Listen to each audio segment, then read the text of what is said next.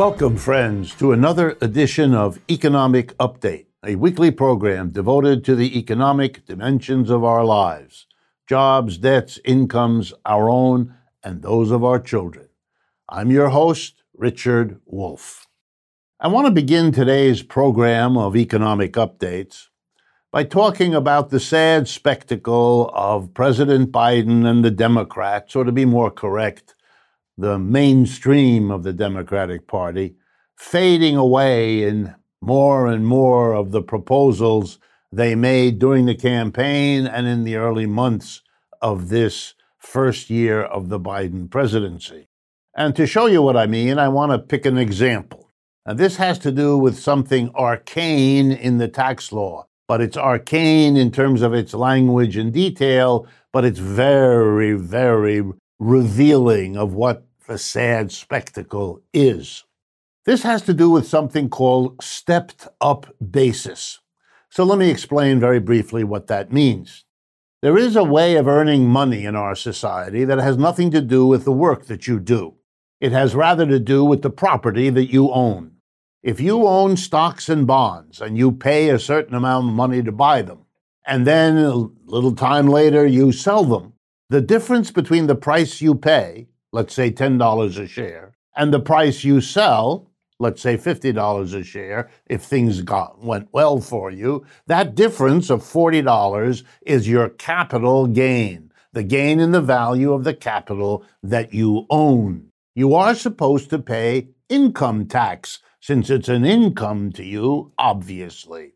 And over the years, rich people, and why rich people? Because they own the bulk of the shares. 10% of our people own 85% of our shares. So to talk about shareholding, beyond the trivial little amount that your grandmother may have left you, if you're lucky. We're talking about the richest people in the society, and they've gotten the law to read that they can pay a lower tax on the income they get from property that compared to what you and I pay in terms of the tax on the money we get for working, actually spending our brains and our muscles to do work. But here comes the detail. You're supposed to pay that tax, but of course, there are loopholes because the rich don't even want to pay the low percentage. And by the way, the basic tax for capital gains is 20%, much lower than the majority of, say, middle class people pay on the income they get from the work that they do. So we already favor the rich by giving them a low rate of taxation on their income from not working, but from owning. Oh, now here's the loophole. If you leave a share of stock, let's stay with the example. You bought it for $10, it's worth it uh, worth now 50. If you happen to die and leave that share of stock to your children, say, they are allowed to count as the cost of what they have in the way of that share. Not the $10 you paid, but the $50 the stock was worth at the moment that you died and passed it to your children. That's called the basis price. And why is that important? Because if you had sold the shares before you died, you would have had to pay income tax on the $40 capital gain. But by leaving it to your child, your child can sell that share 10 minutes after you died for $50, and there's no capital gains tax because the basis cost considered for the inheritor is what it was worth at the time of the inheritance. So no capital gains tax will ever have to be paid by anybody on that capital gain, a loophole. And of course, what's it for? To keep wealth in the hands of the rich so they can pass it from one generation to another. Another way to see that is with inheritance tax. This may come as a shock to you, but once upon a time in the United States, we uh, levied pretty hefty in- inheritance taxes on people. And you know what the reason was? It was called the level playing field or equal opportunity. It was thought appropriate in a capitalist society like ours that everybody have a roughly equal start. And it wouldn't be equal if you were a little baby who inherited a million dollars living near another little baby who inherited zero. You wouldn't be equal opportunity, would you? And it wouldn't be a level, level playing field either. And so inheritance tax was an attempt to make our society more equal opportunity, which is why the rich people got rid of it. Today, as I'm speaking to you, a rich family can leave the first $23.4 million to their children before any federal inheritance tax kicks in. Well, the percentage of our people who have $23 million to leave is less than 2 or 1 or 2%. I haven't looked recently, but it's a trivial, tiny minority. But the law is good for them. Not for you, but for them. And please keep that in your mind. The Democrats said they were going to do the, something about all of this, and they're giving up one after another of these promises. Pathetic, sad, and tragic for the rest of us to watch. And remember when they say they can't afford to do something useful because there isn't the money. Oh, the money is there. They're just not prepared to go after and tax it. And their commitment to equal opportunity, equally sad. My next update has to do with the elections at the end of September in Germany and Austria. There's so much in the important lessons this ele- election teaches us that I'm going to talk a little bit about it, about what German politics looks like, how it's different from the United States, and what we might draw as inferences from that. First of all, in Germany, there are six, count them, six political parties that struggle to win elections. None of them comes close to winning 50%. If they did, they could govern the country alone. They'd have the majority but they don't, and they rarely do. For example, many of you know that Angela Merkel was, and to this day uh, still is, the leader in Germany. But her party, the Christian Democratic Union, is not a majority party. So for the last many years, she's had to govern in a coalition to get up to 50% of the seats in parliament. The party she runs, which got about somewhere between 25 and 30 percent last time, has to be in coalition. And they were in coalition. And here comes one of the first pieces of news that the mainstream media in the United States tries desperately hard not to report. Who was the coalition partner of Angela Merkel? Who made it possible for her to be the government? Answer the German Socialist Party. That was her partner. And in the elections on the 26th of September, they changed roles. She is now the second party, her Christian Democratic Union, and yep, you guessed it, the number one political party in Germany is the German Socialist Party. Think about it. But before you think too much, let me tell you about the government of the Christian Democratic Union. That is the major right wing, right of center, let's call it, political party in Germany. It might surprise you to know what the conservatives in Germany do when you compare it, say, here to the United States. I'm going to read you a list of comparative statistics between Germany and the United States. And remember, it's the German conservatives who are responsible for what I'm about to list for you. Gun deaths, most recent year in the United States, 19,379 gun deaths in 2020. In Germany in 2018, the most recent year I could get numbers, 815 gun deaths.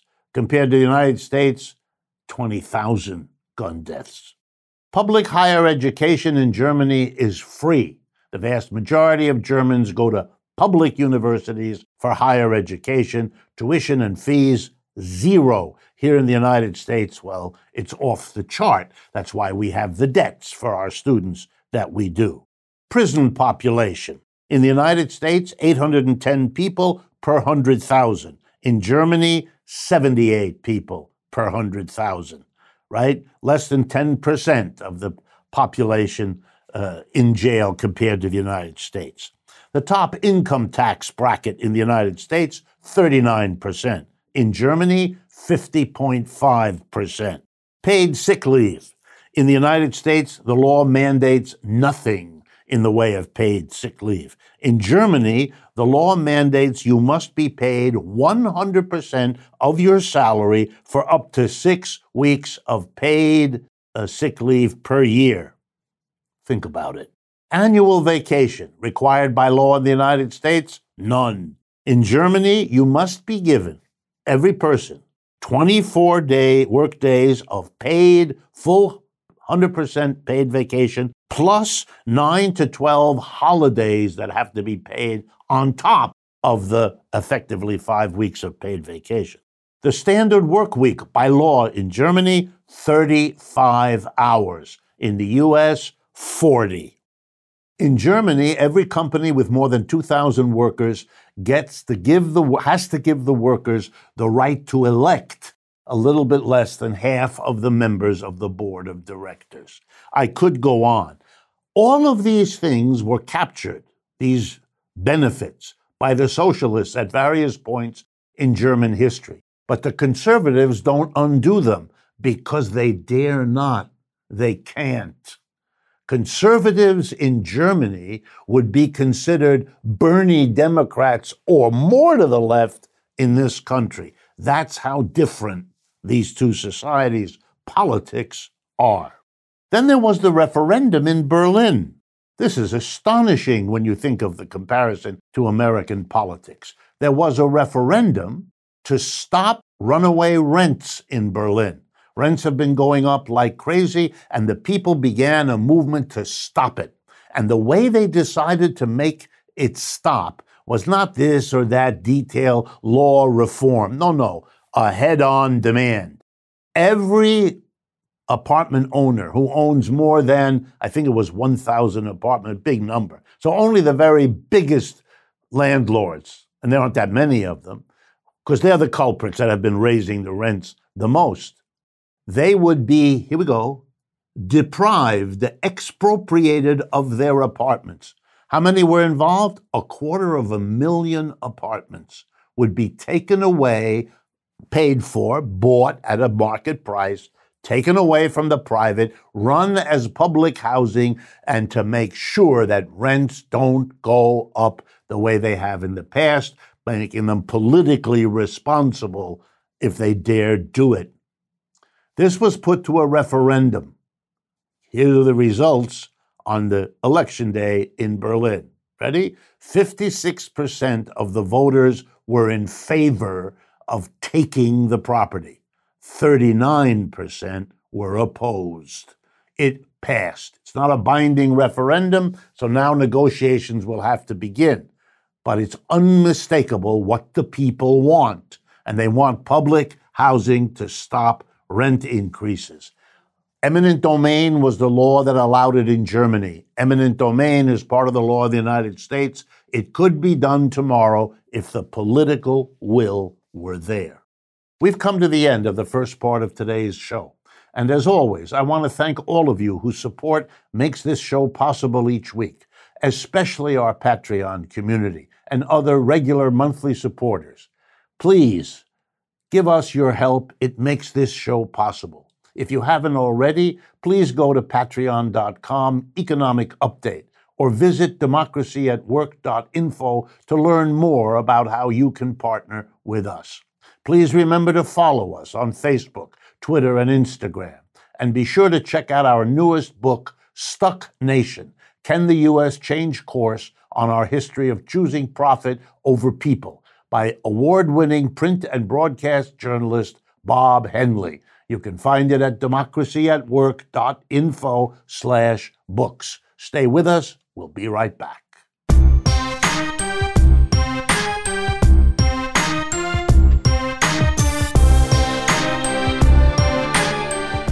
Welcome back, friends, to the second half of Economic Update.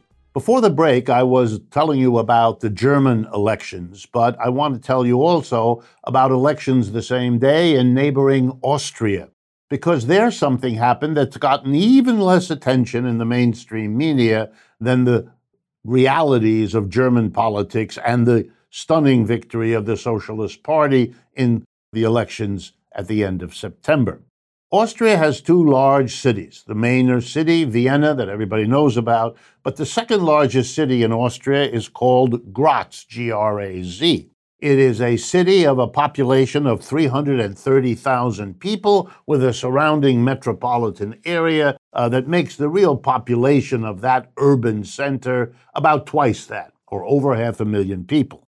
The elections were won on the 26th of September in the second largest city of Aus- Austria by the Communist Party of Austria. Not the Socialist Party, the Communist Party. It is a party that is famous across Austria because of one of its rules.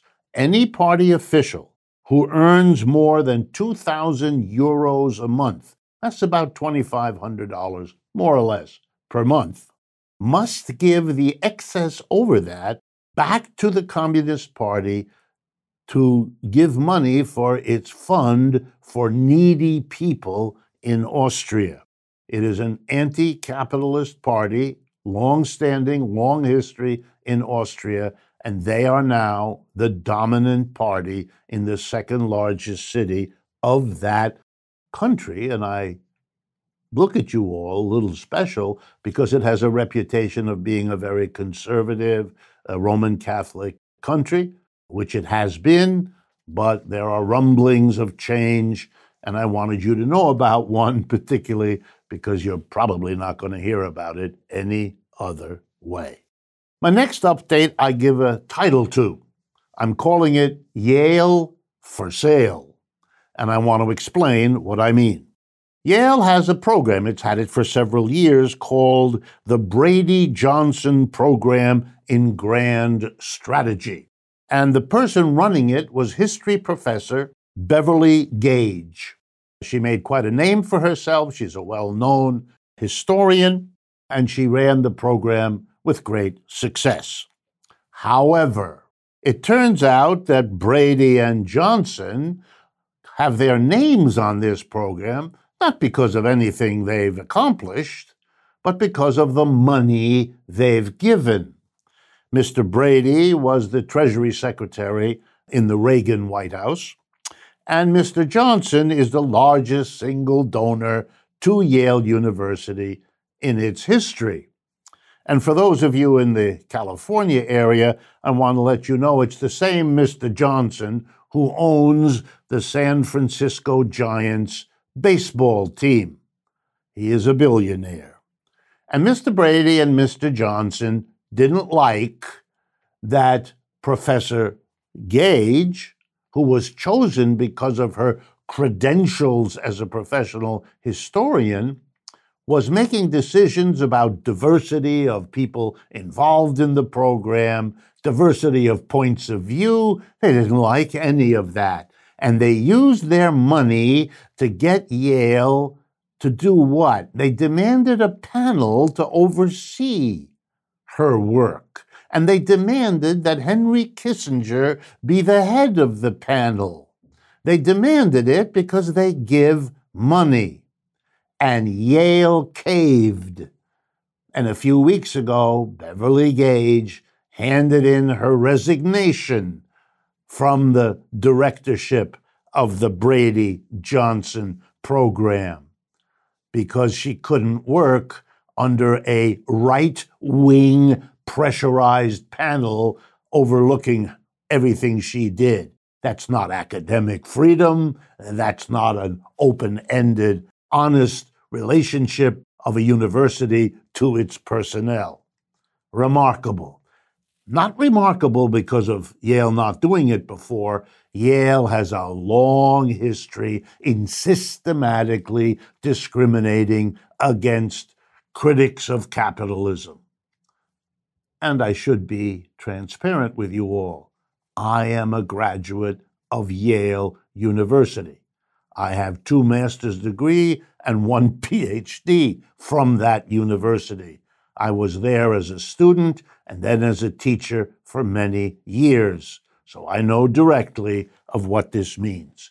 Let me conclude beyond the shame of Yale, which is operating much more like a business than like a university, which is pretty much where things have come down. But I want to conclude by telling you a little more about Mr. Johnson.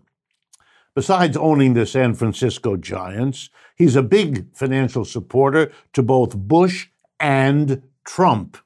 He gave a significant amount of money to Representative Boebert, you know, that remarkable congressperson who wears guns, if I recall, on her belt and is a big believer.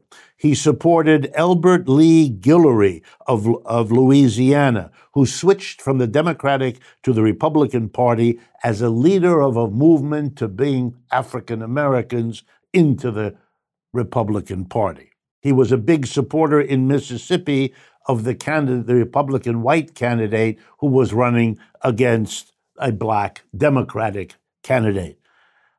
I could go on, but you get the picture of who this man is. And Yale chose to sell out to him. And I want you to understand this goes on all the time. And Yale is not by any means the only place that does it. And why is this done? Because the people who are billionaires want to control the education process. They want to make sure young people get taught this way and not that way, to look at the world this way and not that way. That's what they're doing. That's why they're doing it. And the administration and the students and the professors at these institutions better look hard in the mirror to think about who they're working for and what they're working for. I want to turn next to the so called problem of our supply chains. You've asked me in many of your emails to do this. There's a shortage of all kinds of things a shortage of workers, a shortage of products on the book, uh, on the store shelves, and so on. And we are being told a, a bunch of nonsense here that, particularly for an economist, is a little bizarre, and I'm used to this sort of thing. So let me begin.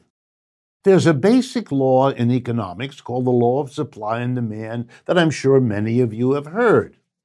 If you assume that the demand for something is what it is, whatever it is, but you restrict the supply, you know what happens? The price goes up. Now, think about this from the point of view whoever supplies the product. If we want the price of toothpaste to go up, for example, we can restrict the supply. We, the producers, produce less toothpaste. It becomes scarce. We fund all kinds of PR people that tell us what the reasons for the scarcity are. I'm going to come to that in a minute. But the bottom line is by restricting the supply, the demand, the people who want the toothpaste, will have to pay more for it because it'll be scarce. Meanwhile, we can fire some workers because we don't need them since we don't need to produce as much toothpaste as we used to because we're restricting the supply. So we have saved on our costs, but the price of everything we sell goes up. That's a recipe for profit gains, lower costs, higher price per unit sold. No great rocket science here. The only problem is if people understand what we're doing, because we, the producers, and they have a name, we call them capitalists. The capitalists restrict the supply, jack up the price and the profits. They don't want you to get angry at them because of what they're doing. And the solution to this problem that they've come up with is flood the airways with phony other reasons why there's a shortage. So here we go. These are the ones you're going to hear and the ones you've been hearing. COVID. Everybody knows we have COVID. So you see, COVID is somehow producing these shortages. I don't know. Workers get sick. Well, if you actually look at how manufacturers have been going, they've been making those workers come to work sick or not. Half of the terrible sickness is because workers had to stay at work for one reason or another but it's a nice story to tell. Here's another one. Overseas, uh, people are behaving strangely and, and, and not doing what they're supposed to. Maybe because of COVID over there, or maybe because of bad policies over there. And now that we bring goods from a long distance more and more, well, things happening abroad, you know, it's really not under our control. It is happening over there. Get the picture? You're, you're scrambling people's understanding. They're not going to understand that this is a deliberate policy in many, many cases. It is true that in some cases it isn't deliberate, but let's be clear why.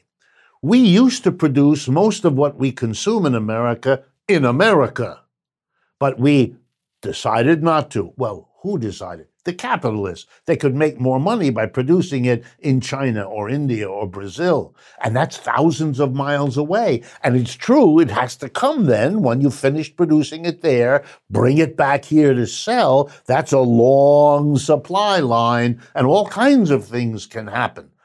And that's true, but let's never forget why are we dependent on long supply lines? Because capitalists wanted to make more money and they could do it there. And they don't want to keep inventories because that costs them money. So when there's a shortage, they can't turn to the storehouse because they don't want to spend the money to store things in a storehouse. So wherever you look, it's the capitalist system of profit first, everything else second, that explains the shortages. Don't be fooled by efforts of those who cause them to blame somebody else. The last couple of uh, uh updates that we'll have time for are short and they're punchy. I want to bring your attention to a decision by the High Court in Kenya, Africa a decision that's going to have ramifications all over the world. Making a decision in a divorce case, the High Court justice there, a woman, by the way, declared that housework done by a woman married in a household has to be considered a job under the law and has to be paid a cash wage or salary just like other work in the society. And carrying a baby to term for nine months, pregnancy, is also a job, and that has enormous ramifications. It takes the old idea of wages for housework and makes it real. And things like this that happen in one jurisdiction tend to be noticed and picked up in others. It will be coming to a courtroom near you before you know it. Finally, is there an inflation? We are told by some there is, we are told by others there isn't. And so I want to end today by giving you a list of what has happened to a collection of items over the last period, August 2020 to August 21. And you decide whether there's an inflation. These are the way prices have gone up. And unless your wages went up at least as much, you can't afford as much of this as you used to. Bacon up 17%. Beefsteak up 16. Fresh fish up 10.6%. Chicken up 8.6. Pork up 8.3. No workers beyond a terrible tiny number had wage increases equal to this. Yeah, there's an inflation, and yeah, it's eating into your standard of living. Thank you all for your attention. We've come to the end of today's economic update, and as always, I look forward to speaking with you again next week.